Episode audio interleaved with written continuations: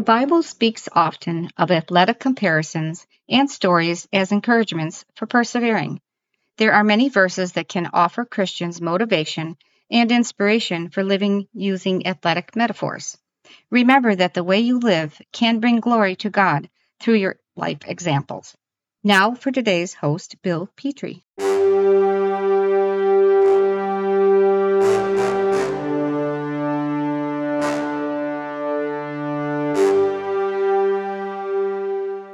Just this past week, my wife Debbie and I were looking at a number of the pictures that we had of our children.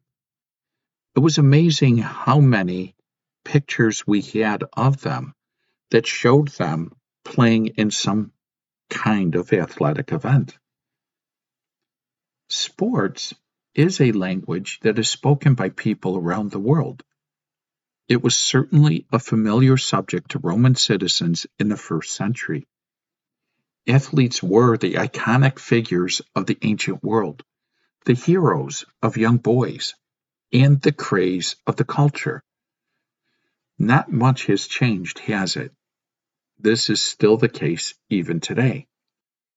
Drawing on this popularity, the New Testament writers chose to convey many important aspects of our Christian life using athletic metaphors. They used sporting events to depict important truths related to our sanctification. Here are some specific aspects they teach us about our pursuit of holiness. First is the idea of strict training. An athlete is required to submit themselves to rigorous training in order to compete at the highest level. He works out strenuously to develop his muscles, to enlarge his lungs, and expand his stamina.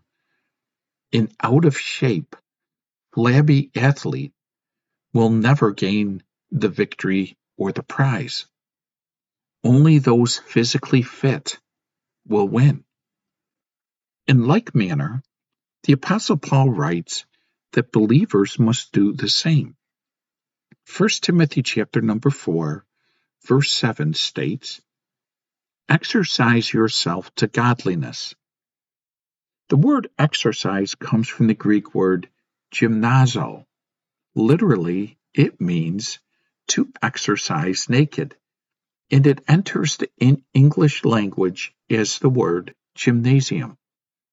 An ancient gym was a place where athletes stripped down so that nothing would restrict their physical movements in training. Likewise, every Christian must remove all hindrances that will impede our spiritual growth. We must work out diligently in the scriptures. We must discipline ourselves into the study of God's Word.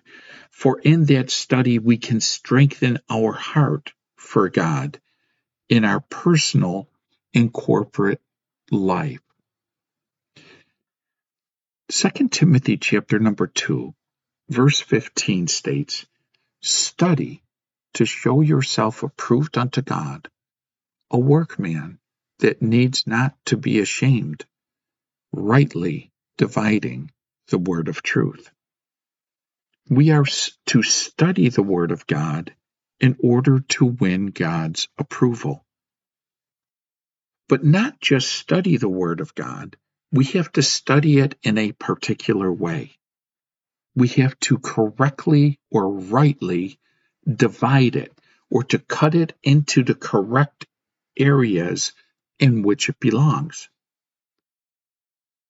This is an important concept. An athlete training for certain athletic endeavors will exercise the muscles that they need in order to perform their sport to the best of their ability. As a believer, we need to exercise our mind in order to get the most out of our Bible study so that we can conduct, conduct our lives in the most efficient way possible. We are to study as laborers, as workmen, rightly dividing the word of truth. And I'll have more to say about that as this podcast go, goes on. Second is the idea of steadfast obedience. An athlete must compete according to the rules. No participant can invent their own set of regulations. The rules are already established and are enforced by the umpire or referee. and breaking them will result in a penalty or disqualification. In like manner, every believer must live in obedience to the scriptures. Paul writes in 2 Timothy chapter number 2 verse 5, if anyone competes, he is not crowned unless he competes lawfully. Obedience to the commands of the Bible is required for everyone who runs the race of faith. Obedience pleases God and leans into His will. Obedience brings assuredness in our actions. Obedience to the commands of the Bible is required for everyone who runs the race of faith. But it is crucial that we have the obedience to what it is that God wants us to be obedient to. We looked briefly at 2 Timothy 2:15. I want to talk about this idea of rightly dividing for a second because it becomes very important. 2 Corinthians chapter 2 verse 5 maybe gives us an example of right division. It says here in 2 Corinthians chapter number 5 verses 16 and 17 Wherefore henceforth know we no man after the flesh. Yea, though we have known Christ after the flesh, yet now henceforth know we him no more. Therefore, if any man be in Christ, he is a new creature. Old things are passed away. Behold, all things are become new. This is a classic case of how to rightly divide the word of truth. We see that though we know Christ after the flesh or have known him after the flesh, we do not know him this way anymore. We have recorded for us his earthly ministry in the books of Matthew, Mark, Luke, and John. This is Christ after the flesh. Christ after the flesh, he labored under the Mosaic law, he was an Israelite, and he was Jewish. This is very important for us to understand he was under the authority of Moses. Moses was the lawgiver, and the Lord Jesus Christ lived under the Mosaic law. Today, if we try to live our life as Christ lived his, it would condemn us. It would condemn us because we are not under the law, but under grace. We are not Israel. We were not given Israel's laws and rules and regulations. It bothers me to no end to hear individuals state that we need to consider what would Jesus do. That's true. We do need to consider what would Jesus do. But we need to consider what would the resurrected, ascended seated at the right of the Father, Jesus, do. Not Jesus in his earthly ministry. The Apostle Paul tells us we do not know him that way anymore. we have to understand that it is crucial that the Christian adhere to the commands of the dispensation they are living in. Today, in the dispensation of grace, we are to obey the commands of the apostle of this present dispensation. Today, our apostle is the apostle Paul. He states in 1 Corinthians chapter 11 verses 1 and 2, become imitators of me, according as I also am of Christ. Now I am applauding you that you remember all of mine, and are retaining the traditions according as I gave them over to you. Now I want you to pay attention to this phrase become imitators of me. In this present dispensation of the grace of God, we are to imitate the Apostle Paul. But notice what else he says according as I also am of Christ. In other words, we are to imitate the Apostle Paul the way that the Apostle Paul imitates Jesus Christ. Now, the Apostle Paul does not imitate the earthly life of Jesus Christ. In fact, Paul was a non believer during the earthly ministry of the Lord Jesus Christ. Paul became a believer after Jesus had already ascended into heaven's glory, and Jesus himself gave a brand new revelation to him. It is being imitators of this heavenly revelation that we are instructed to do.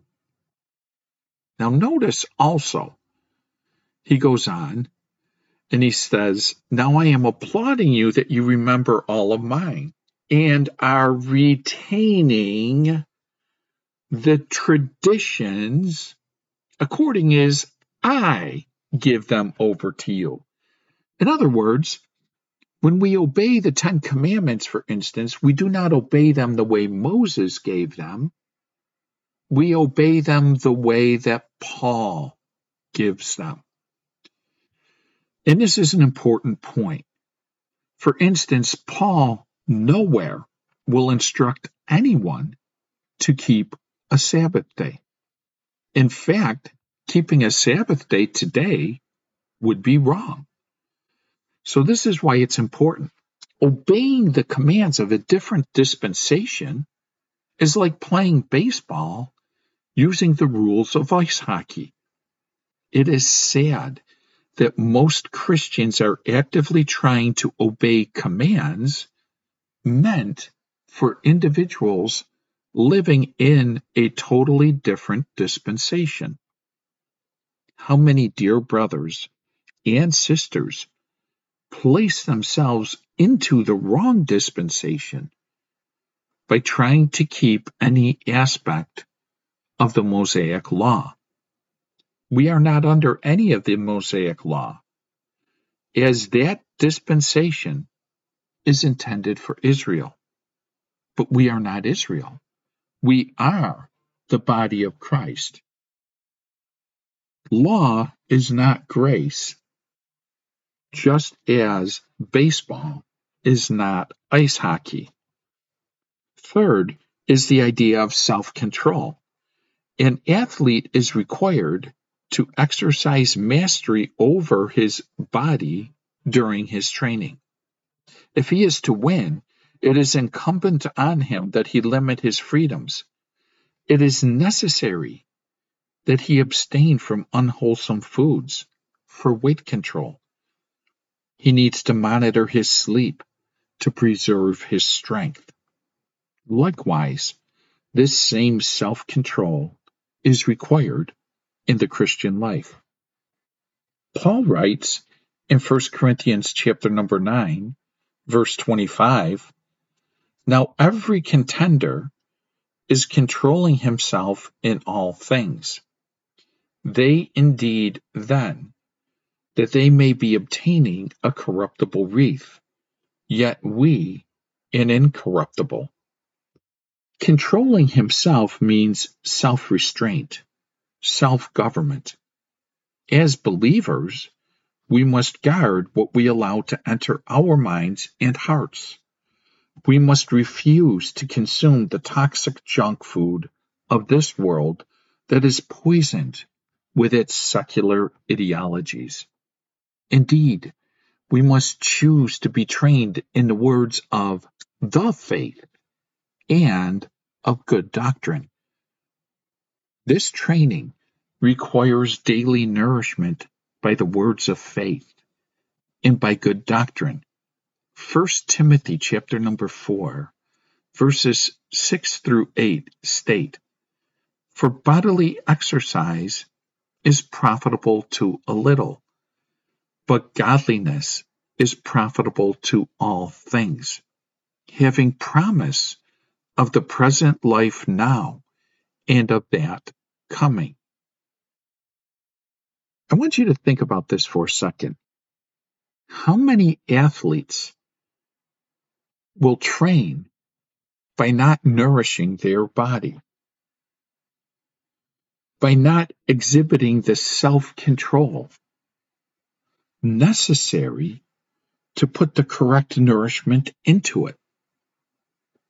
Self control is critical. How often does an athlete get up early in the morning to do an exercise routine when the overwhelming majority of us are still sleeping and in bed?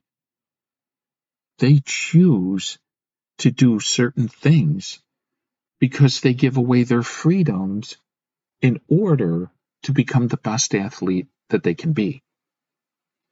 Today, it takes self control for an individual to choose to study their scriptures rather than watching TV, or rather than going out and partying. When we study the Word of God, we nourish our body. We nourish it with the words of faith and if we have rightly divided the word of truth, the scriptures, we have good doctrine. Yes, bodily exercise is profitable to a little or for a little bit, but godliness is profitable for everything. We need to exhibit our lives to godliness. And the only way we can do this is by putting the word of truth deep within our thinking and our thoughts and our heart. To do this requires discipline. It requires self control. It requires ourselves forcing ourselves to have a routine that we follow so that we can gain the words of faith and good doctrine. Fourth, it involves strenuous effort. An athlete must exert maximum effort in order to win their event. Half hearted efforts will never capture the crown. A lax jogger who merely shuffles their feet will lose the race. The wreath or crown belongs to the one who expends every ounce of energy in their competition. Likewise, Paul says we must toil or labor in 1 Timothy chapter 4 verse 10. If we will win the prize, we must toil and labor. We must have strenuous effort. It is hard work to be a world class athlete. And it is hard work to be a powerful person for God. The word labor or toil is the Greek, Greek word kopiao, and it means to toil to the point of exhaustion. In the pursuit of holiness, We must give ourselves until we have nothing left to give. Again, using the athletic metaphor, Paul writes, I press on in Philippians 3.12, employing a Greek word, diako, meaning to move rapidly and decisively after an object. He is pressing on, moving rapidly, moving decisively after an object. Paul states that he was running after the knowledge of Christ. So he is moving rapidly and decisively after the knowledge of Christ. He is moving as fast as his spiritual legs would propel him. The Bible states, Let us run with endurance the race that is set before us. That comes out of Hebrews 12:1. This race, the Greek word agon or agon, was the excruciating long distance event that involved agony and agonizing. We must be expending ourselves in running the lifelong marathon race set before us. We must endure. We must have that strenuous effort that comes with exercising and toiling in seeking out that knowledge of Christ. It is strenuous effort. Fifth, there has to be strategic aim.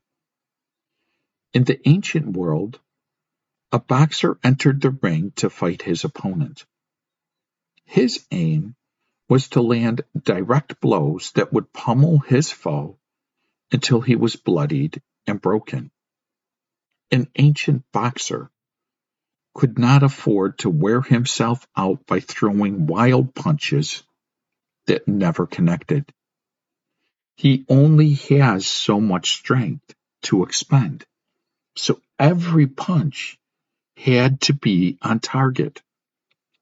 In the same way, the Apostle Paul saw himself like a boxer.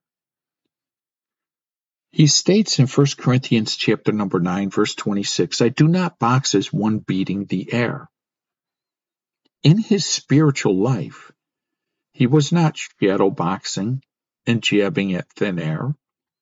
The apostle clarifies, I discipline my body and keep it under control lest after preaching to others, I myself should be disqualified. Discipline. The Greek word literally means to bruise, to beat black and blue. The apostle says that he must beat down his formidable foe until he bleeds. And ironically, this opponent is his own sinful flesh. Yes, there is strategic aim. I want to use a football analogy for a second. Isn't it a strategic aim of a football team to come up with a game plan for their opponent? They have their plans in their playbook. They practice all week so that when they get into the game against their opponent, they are well prepared for whatever the opponent throws at them. If the opponent does one thing, they have a response for it. And if the opponent does something else, they have a response for that. The same is true in our Christian lives. The world is going to throw all kinds of ungodly things at you. But if you have exercised yourself, if you have had steadfast obedience, if you have exhibited self control, if you have that strenuous effort and you have strategic aim, you have the faith and good Bible doctrine stored up within you you have the Word of God breathing and living within you. Yes, it must be rightly divided so that you use what is appropriate for what is going on. But that information, if you have done your work, is already present with you. It becomes a part of you. You now have strategic aim on how to use the Word of God in the most effective way possible. You have built up an edifice within your soul of the faith and sound doctrine. Lastly, there must be singular focus. Every athlete has to remain riveted on the goal. They must maintain an intense concentration on the prize. It is this myopic focus that propels a world class athlete forward with bursts of renewed energy. Looking elsewhere at other runners, for instance, in a stadium will slow down the world class athlete and it will lead to his defeat. In like manner, Christians must be looking to Jesus, the founder and perfecter of our faith, according to Hebrews 12:2. Our singular focus needs to remain on Christ, who generates the strength that we need to run with endurance. Keeping our gaze on Jesus Christ produces the stamina required to win the imperishable crown. As he ran his race in life, Paul wrote that he was forgetting what lies behind in Philippians 3:13. He could not win the crown if he was looking back over his shoulder at his past failures or victories. If he was looking at his failures he would be riveted in the past, always trying to figure out how he could undo what he can't undo. We call that guilt. How many Christians today live with extreme guilt, always focusing at, on their failures and what went wrong, rather than looking forward and looking ahead at our Lord and Savior, Jesus Christ. But the same is true of constantly looking back at your previous victories. When we have accomplished something great, if we constantly keep going back and looking at it, we too are frozen in place. We're frozen at one brief moment where from our perception, glory was obtained. But it's misplaced glory. It's self glory. And anything for self can never attain to anything. If you're constantly looking at what you have accomplished, you will never be busy to accomplish something new. You will be riveted in the past, locked in place, unable to move forward. If you are to run that you may obtain the prize, you must compete like a fully committed athlete in the Christian life. Sanctified sweat is required, but it will be worth it to receive the imperishable wreath or crown from the Lord Jesus Christ Himself. Good day, and God bless.